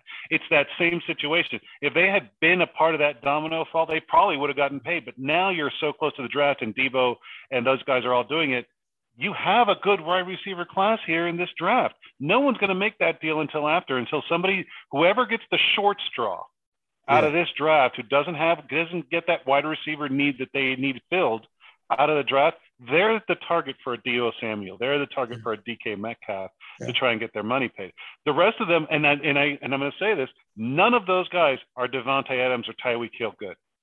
They no, are not worth that much. They're good. They should get paid, but they're not Davante Adams good. I don't think any of them are Davante Adams. Now, what I can say about Tyreek Hill is that I think that I don't think that. Well, the, the advantage. Let me say it this way: the, the advantage that Deebo and Metcalf have on Tyreek Hill, they're younger. They're four years younger. And Tyreek Hill, the speed is going to go away eventually. I mean, it doesn't just you don't just lose it all at once, but it, you know, the sure. it will not it'll it'll be sort of a chase. You know, it'll get, become more of a chase each year as as he continues. He's 30 now. He won't be as fast at 35 as he was at 30. Tyreek Hill needs that. That's why I really have Davante Adams. He's a better player. But True. I do think these these these three receivers, and, and we're talking about, and again, it's Samuel Metcalf and uh, I'll include AJ Brown in the conversation. They're all thinking, hey, we don't have what Tyreek has. And teams will say, well, they aren't this good, but they project to be that good in the next year or two. I mean, DK Metcalf could be everything Tyreek Hill is as far as he's different kind of player, but he could be that top level. He could be that. DK Metcalf could be, could be the best receiver in the league run. next season. Yeah. Or in could be. He yeah. could be. Yeah. I mean, so now you have to, those guys are looking at that going, okay, all right, let's get paid. Meanwhile, sure. Ja'Marr Chase is sitting back there going, you motherfuckers. Because imagine what kind of money he's going to get. I mean, if receiver is going to become the next quarterback, that's what that's what's happening. I mean, this money's Ricardo when the when this all expands, this just his TV money comes in and these salary caps start shooting way up, mm-hmm. where instead of 230 million this year, it's 300 or 350 million. we're going to see $50 million players.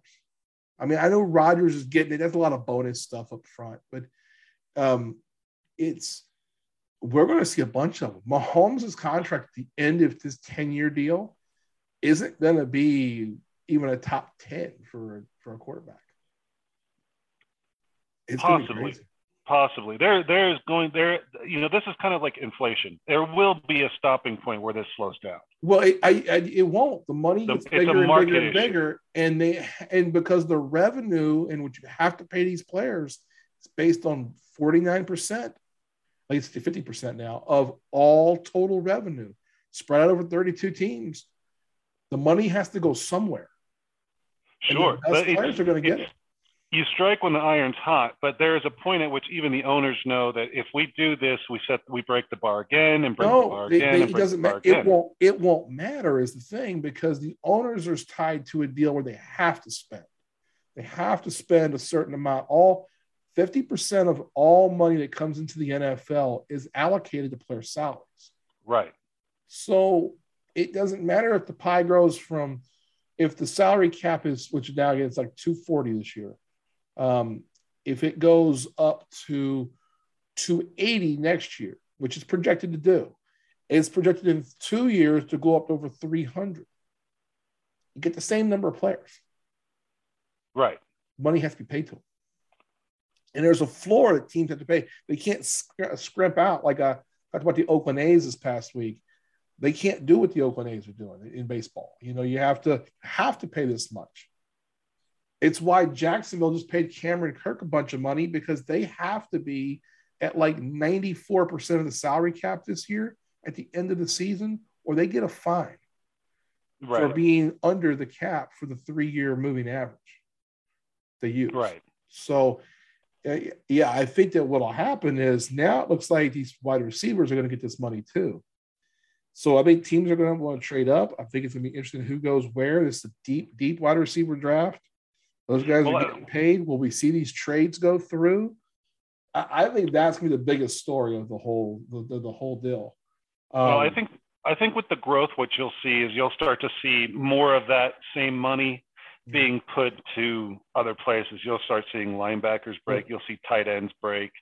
You know, you'll, if if the wide receivers, quarterbacks, and wide receivers moving up, it's going to pull the rest of the league yeah. as well. So you're going to see moving salaries for linemen, linebackers, edge rushers, cornerbacks, safeties, even running backs who are still kind of they're kind of third there behind wide receivers. They're going to move up as well. Okay. But we're going to have to see that quality. Yeah. Right, I want to do one last thing on the draft, and then we're going to jump up out of here. I want to that say help move that bar. And so with the uh, receiver or with the uh, with the draft, uh, let's talk about the two local teams. So, uh, you know, most of us folks here in Kansas, you know, the Chiefs can be picking at uh, 29 and 30 in the first round. And uh, what do you think the Chiefs are going to do? I think what the Chiefs should do is look at probably not in the first round. I would like to see them get get a, a you know a little bit more help at running back. I don't think they'll do that in the first round. What I th- what I think they should do in the first round is look at defense, defense. edge rusher and a, and a, and a cornerback. Yeah. I, I, I think, think, they need. I think that will pay off dividends yeah. early in the season. Yeah. That did not like we saw this happen this year. They came out and their defense was god awful. Yeah.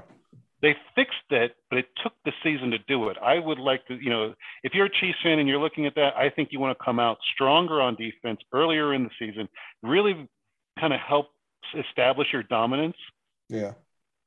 And and move with that in through the rest of the year. Because yeah. it felt like they were always, you know, after the after kind of the shine wore off of them and the first, you know, the defense didn't look good and they weren't looking that good in the first half of the year. If they want to have that kind of confidence going into the playoffs next year, I think they need to show up stronger in defense yeah. in the front. Yeah. Well, I think that the Chiefs should go defense as well. I think that they should go. I think they're going to look at a couple of different things. Um, I was they're going to look at wide receiver and they're going to look at at, at uh, D line. I think those are the two things they're going to look at the most. Um, mm-hmm. You think the Chiefs are going to trade up? And, and, I agree with the wide receiver, but again, like we said, this is a pretty good wide receiver class. Yeah. I don't see them doing that in the first round. I would yeah. see them maybe in the second or third. Do you see that if you see them do that in the second round? Do you see them trading up in the first round and maybe leveraging those two picks to move up and take somebody at the D tackle or a lineman or a D, a D lineman? I would go. I would go. I wouldn't go D lineman. If I were to move up, I'd want to get something to protect Mahomes more. I, I want to open up holes for the running back. I would, if I were to move up as a chief in the first round, I'd be moving it up for no lineman. Okay. Yeah. So I think that otherwise I. Gonna, I think the Chiefs one of those teams that look at that are also going to look at Jameson Williams. If they could sneak in to the teams, kind of in between uh, the Eagles and the Saints, I think they can sneak in and do it too. Um, okay, all right.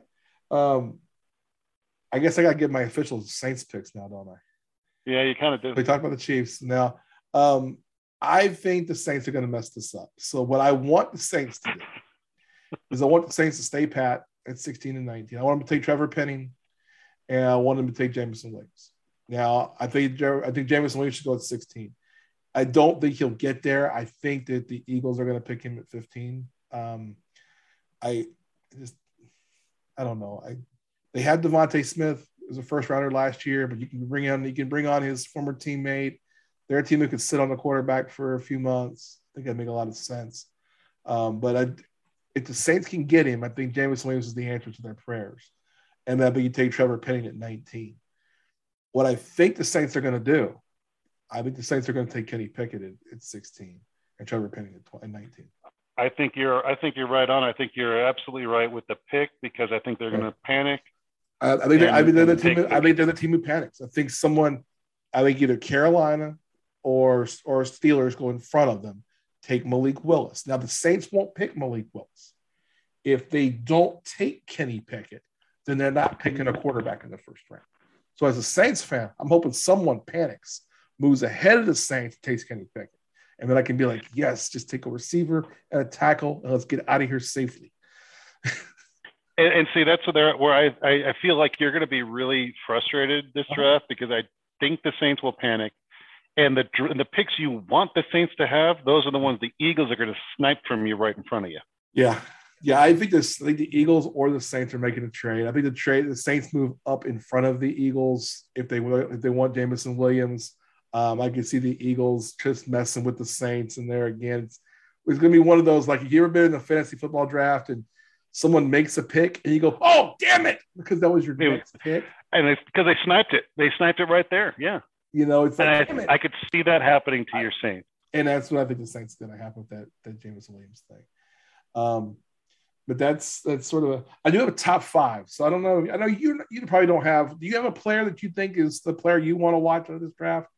No, not particularly. No, I don't really because I, I, loved hearing the news. I love knowing kind yeah. of the recaps, but I don't because I don't watch college football. It, yeah. I don't have a favorite on this. Okay, so I got my top five players in this draft. Um, I got Kayvon Thibodeaux from Oregon as the best player in this draft. Um, I think he's going to be a phenomenal player. I think that he is. He's going to go number two. I think Aidan Hutchinson is going to go one. Um, yeah, it's just uh, Jacksonville's. I mean, I, I want to criticize Jacksonville and I want to criticize uh, the Khan family every time I get a chance. But even they can't mess this up because if they don't take Aidan Hutchinson, they can take Kayvon Thibodeaux or even Travon Walker. Any of the three are fine. Of course, they're taking the white boy, but uh, they're all worthy of being the first pick. It's they're all three great. Um, I think Thibodeaux is the best player in this draft. Um, Homer, this is a Homer thing for me. I'll admit it up front. But the second best player in this draft is Derek Stingley from LSU. Uh, this is a guy that if he could have not played, like he, so he was injured most of 2021. Uh-huh. 2020 was the COVID year, and it was a really messed up year at LSU. He only played about half the season. In 2019, he was like voted fifth for the Heisman as a corner. He is an incredible player. He is he's the best all around cornerback in this draft and I think he's the second best player in the draft. He's a better Tyrann Mathieu. Okay. Give you an idea. Uh, Kayvon Thibodeaux upside could be Reggie White. So, I mean, that's why I think he's the best player in this draft. I think he'd be the best player in a lot of drafts. He wouldn't have been ahead, he, he wouldn't have been ahead of Burrow two years ago, and he wouldn't have been ahead of Trevor Lawrence last year. But he would have been ahead of a lot of quarterbacks in the last 10 years. to give you an idea. I can um, that. Yeah, the next player I think is best. We talked we talked about the rest of these guys. I think um, Evan Neal from Alabama, the tackle. I think it's the third best player. I think Jameson Williams is the fourth best player. Got two Bama guys there. And then the other guy I like, it's a corner. It's one of those positions where you're either really, really good or you're really bad. And you like the name at least. Ahmad Gardner, they call him Sauce, Sauce Gardner. He's a corner from Cincinnati. Cincinnati. I see him Cincinnati. on the list. Yeah. Yeah. Sauce Gardner is the best man to man cover guy in this draft. And he could be upside on this guy is Revis. Ah. This guy, if there's anybody who could be That's that guy, praise. it's this guy. Now, That's I think Stingley, Stingley is a, a better player right now. He's more athletic, but he's not quite as good as Sauce Gardner man to man. But if you're playing zone, I'd rather have Stingley. If you are more of a man team, give me Sauce Gardner. I think he's going to be really good. He'll be a, he'll be a perennial All Pro. Interesting. I think all five of those guys have a chance to be perennial All Pros. That'd be pretty cool. Yeah. And I and you know me, I'm very much you know a defensive guy. I think that any any ch- any team that's going to make a playoff run needs to have a solid defense, and we saw that this last year, where the better teams that had the deeper runs had better defenses.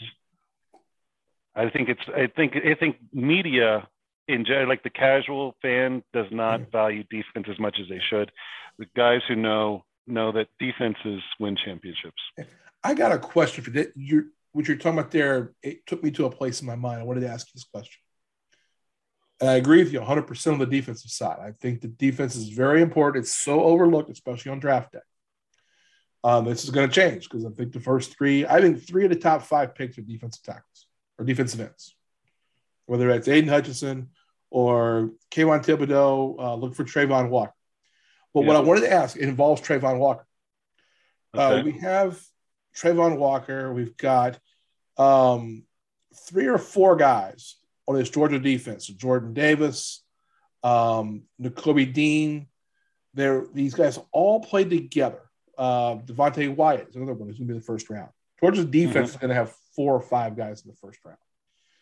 So it it begs me the question of this: Are these guys all that good, or did playing together make them better? Like it's one of those things where it's like, how do you project? Do, do you have to take that they played on that defense? I mean, was the Georgia's defense this past year was the best defense in college football in probably the last 15 years. I mean, you have to go back to like the Miami teams of the early 2000s, maybe almost mm-hmm. 12 years, to have a dominant defense like Georgia's was this year. And, and even last year for most of the season. I mean, they had to pick up against Bama late in the season last year, but uh, it's just been dominant. And those four players were a big part of it.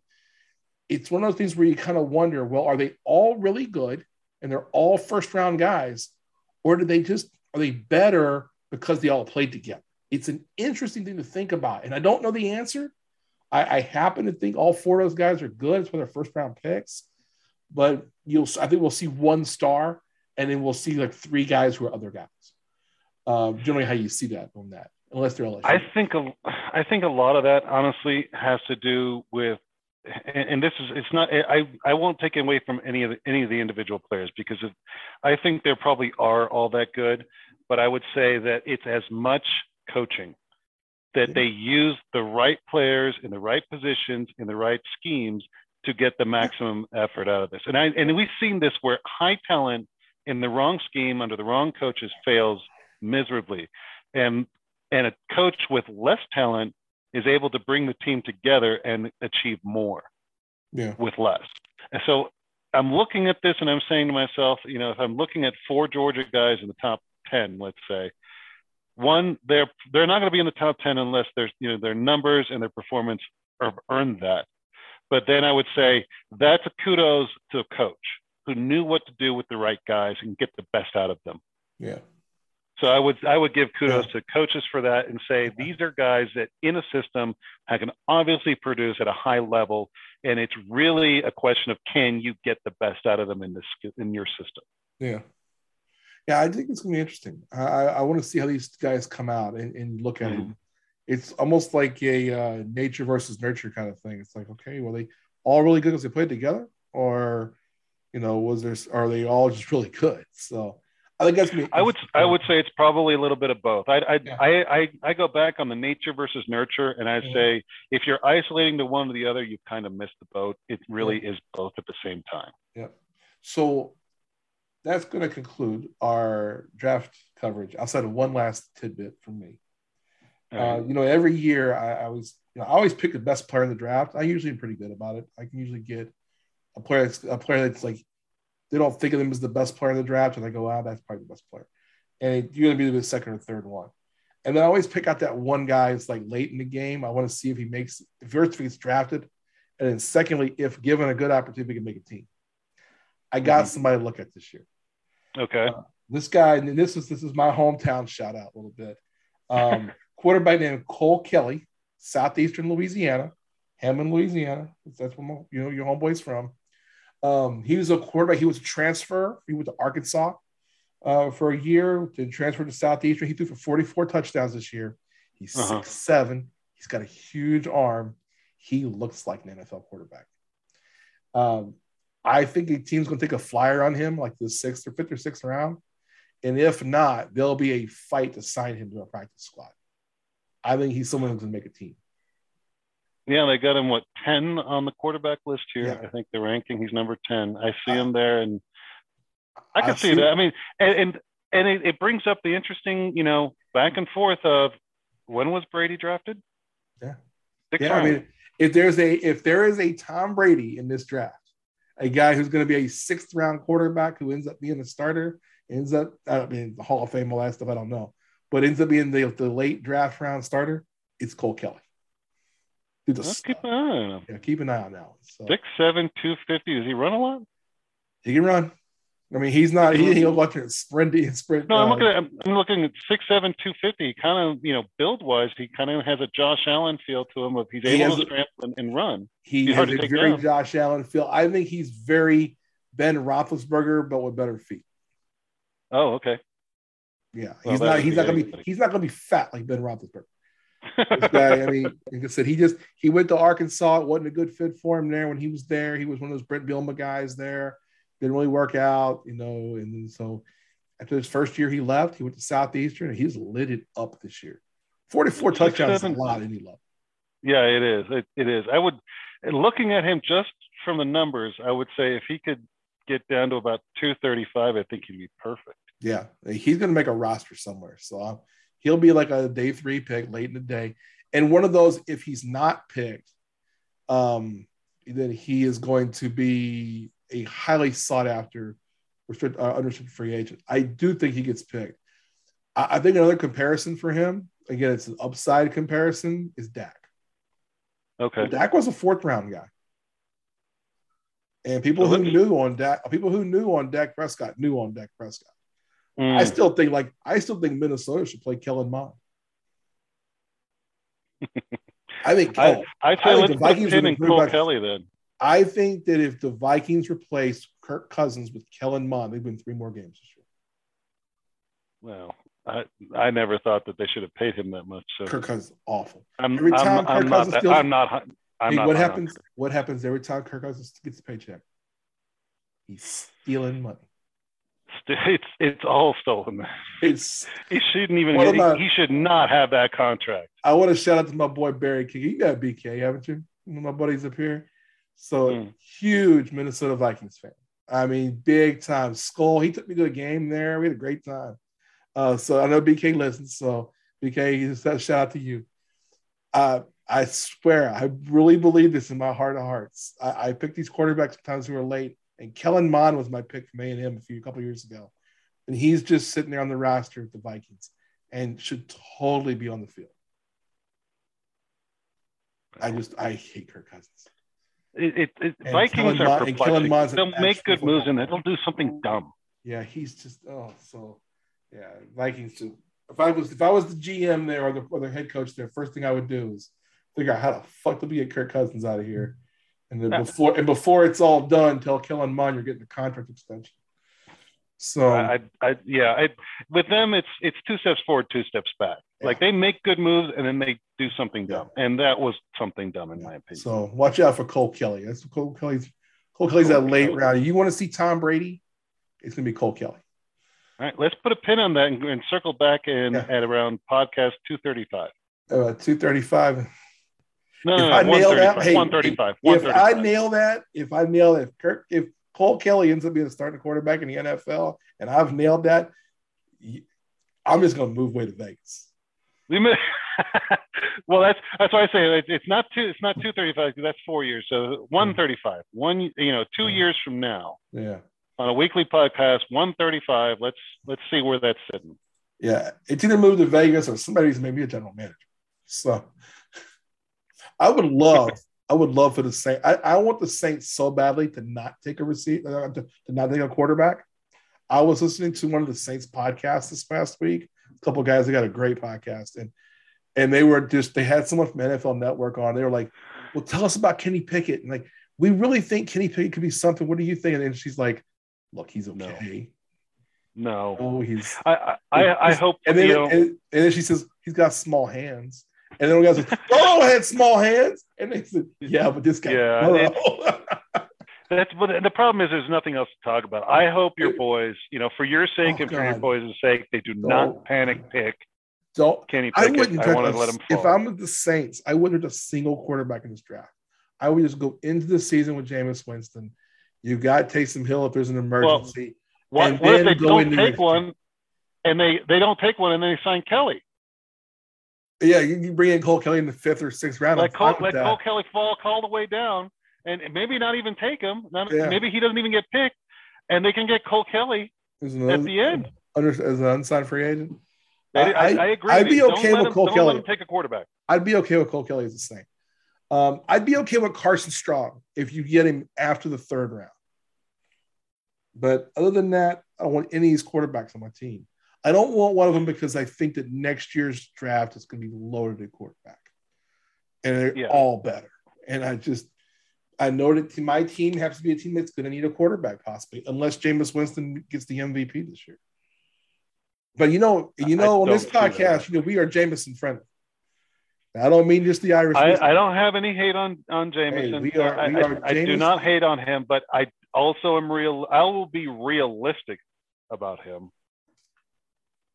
Uh, he's, nope. he, you have him, and you should have him. It, you know, compared to alternatives, he's a good place to be at right now.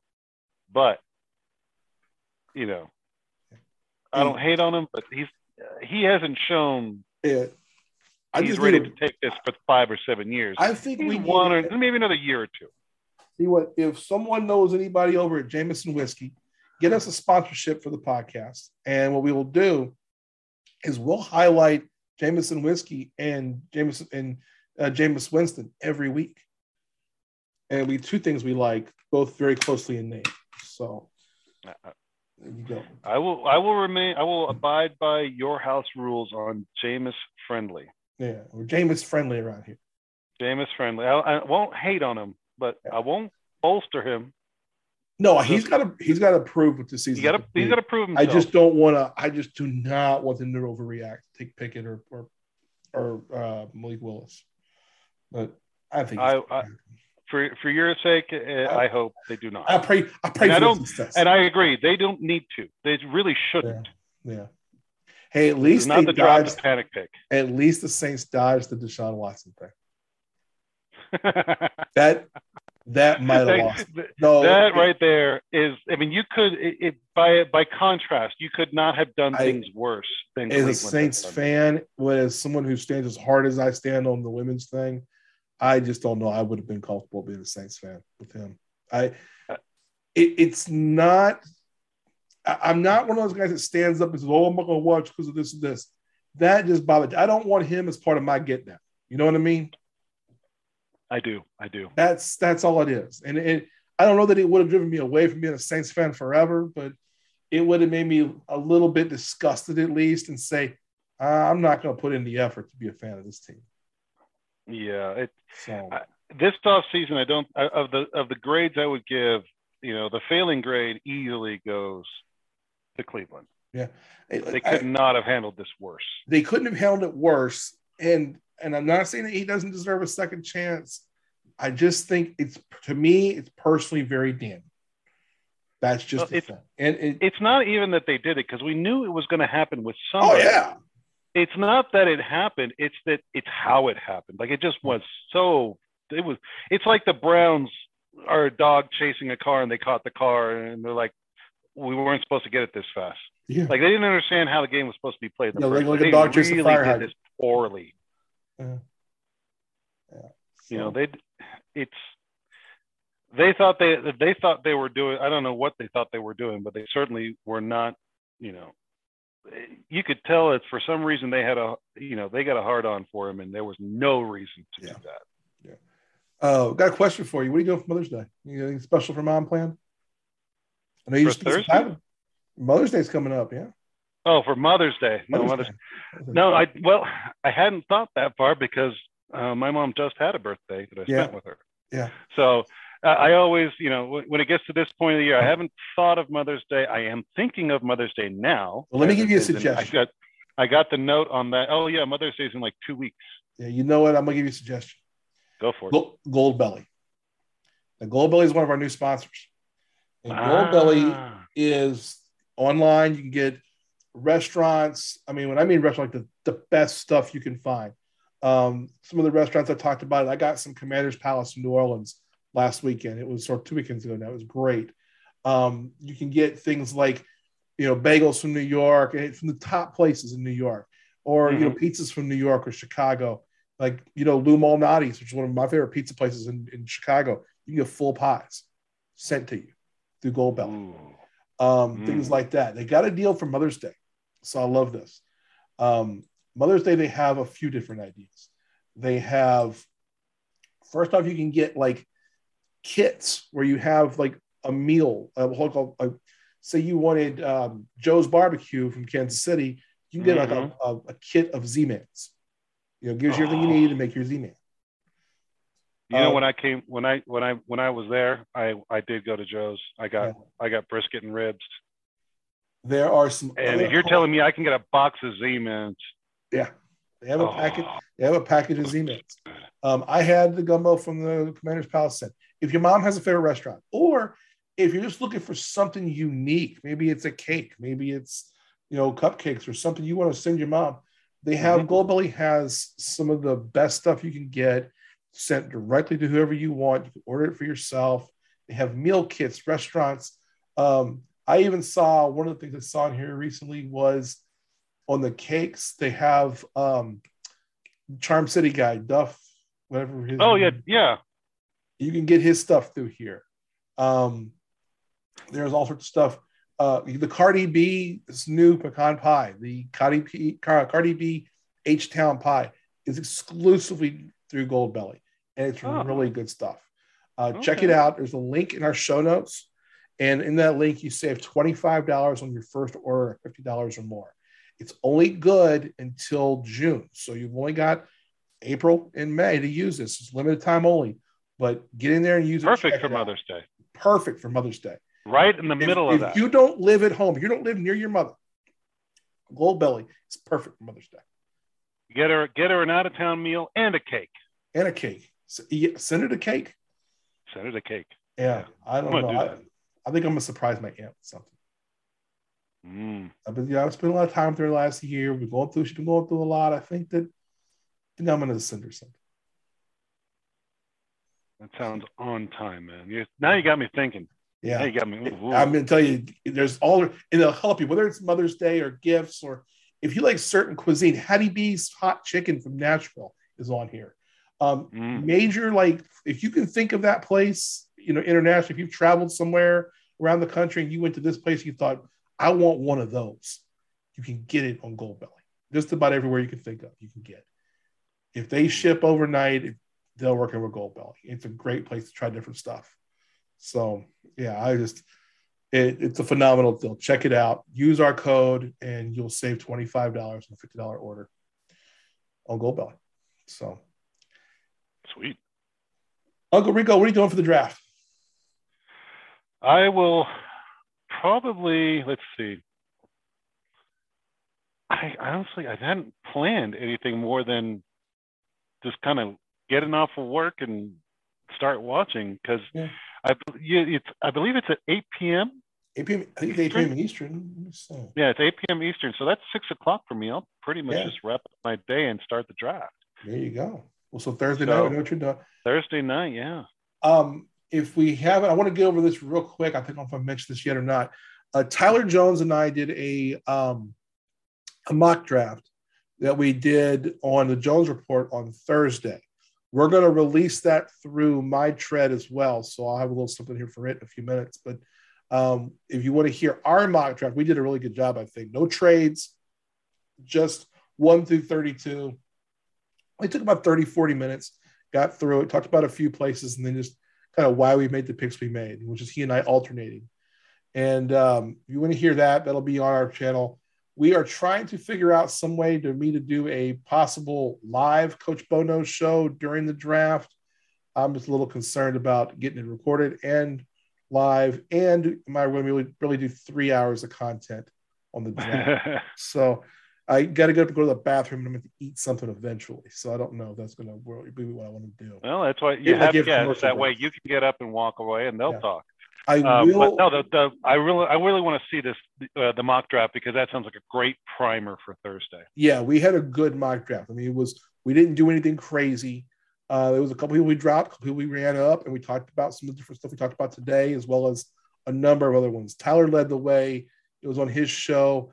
I just came in and helped them with the picks themselves and kind of talked about the needs of each of those 32 teams. So if that's something you want to check out, check that out. We'll have that in our feed um, by the time you hear this, it should be coming out the same day.